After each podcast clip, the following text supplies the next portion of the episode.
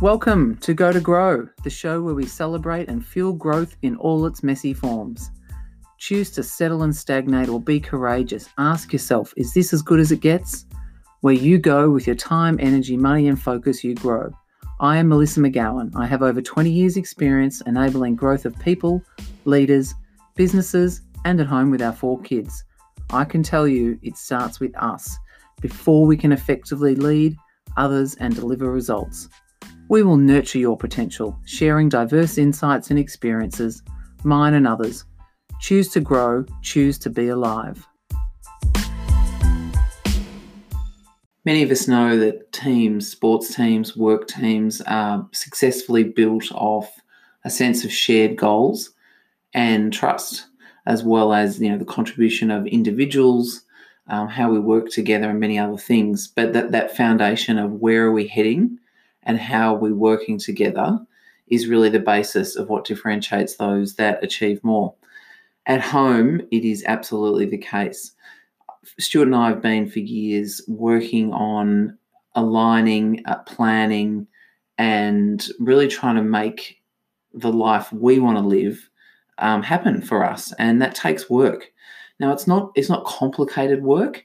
Yet, in conversations with others, what I find is it is something that most people seem to avoid, and I'm just wondering if I can kind of demystify that a little bit and break it down particularly now because it's such a it's such an important starting point and foundation to build off when things start to become a little bit less uh, predictable or we need to be flexible and change what our plans and intentions were for a given year so you know there is a there's a common human tendency when things are going okay that we can take our foot off the gas. Or another way of looking at it is, you know, when, for example, we're on a holiday, you know, we can throw our processes out the window. So what I'm experiencing at the moment is that because our weeks are not the same routine and schedule as what we previously had, there can be a tendency to become too flexible and and that and that feels good for a few days, you know, we can watch the Netflix and we can let the schedule slide and we can do whatever it is we want to do to feel better for those couple of days. But then after those few days, we sort of start to feel a creeping sense of, you know, actually what I want to be achieving is um, something on my business, or, you know, I actually want to um, have some time with the kids or on my own. And now I'm sort of struggling to see how all that's working.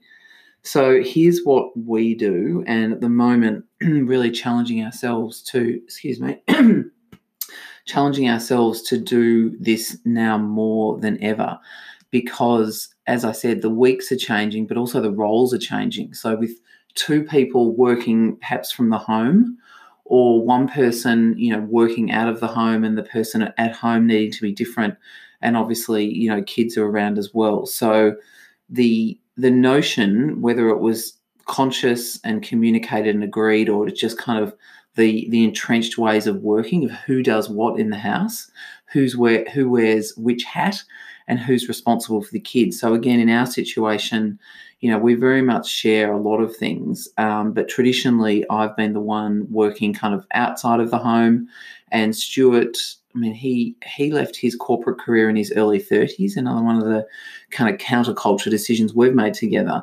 And he's been sort of running the ship on the home front. And what that's meant is that there's things that he hasn't had to worry about, and there's things that I haven't had to worry about.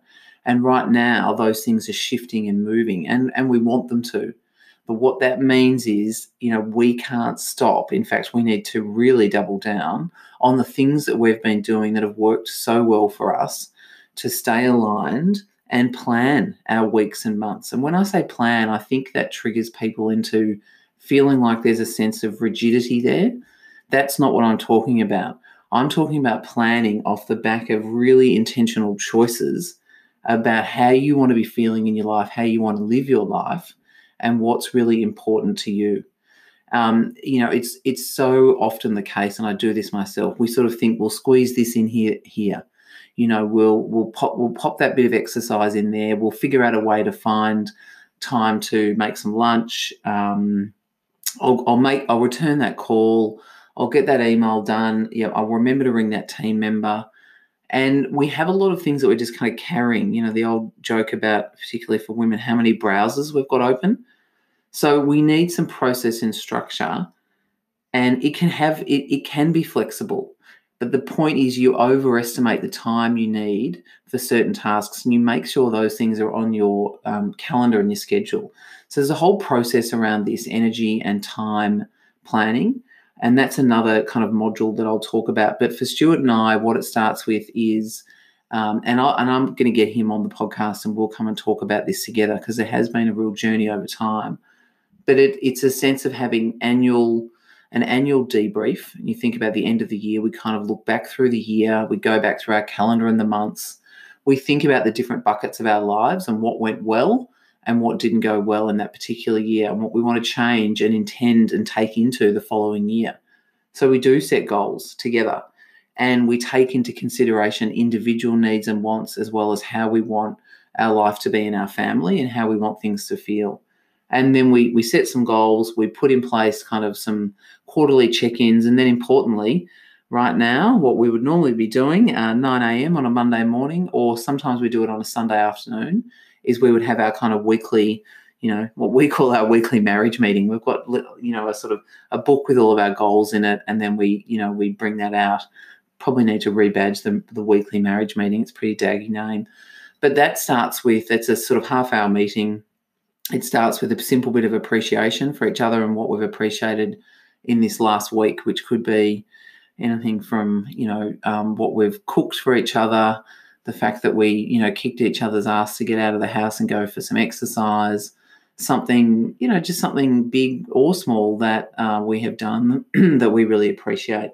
And then we move into um, talking about a bit of the logistics, what we need from each other, and some of the key actions to kind of make progress on those more macro goals, uh, and particularly keeping in mind always what our kind of sort of values or how we want to feel as a family are. So that really guides a lot of our um, our actions and where we spend our time as well. And then we leave that meeting with a clear sense of you know a little bit of who's doing what a little bit of what's on our calendar and then what we can put intentionally put on our calendar. So connections important.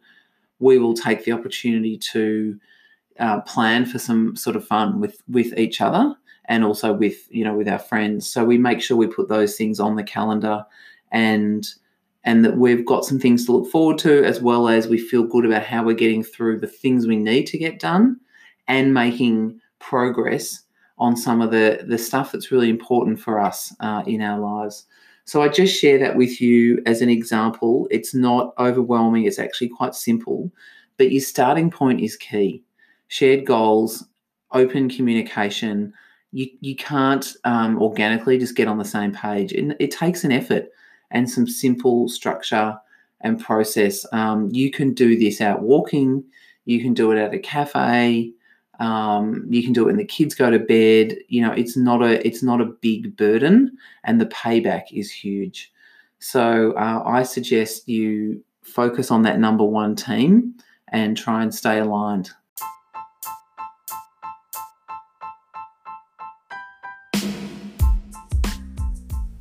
Thanks so much for listening. I'm very excited as we build this growing community of growers and I'd love to hear your feedback on anything you want to hear more about, people that you think would be great for us to have a chat with. Please leave me some feedback, or if you want any support, use the functions via the podcast or the email, the Facebook group, or the Instagram. All of it in the notes. I'd love to hear your stories. I'd love to see your pictures of you growing and what you're working on. Please share the podcast and review it in iTunes as we build this community. Thanks so much.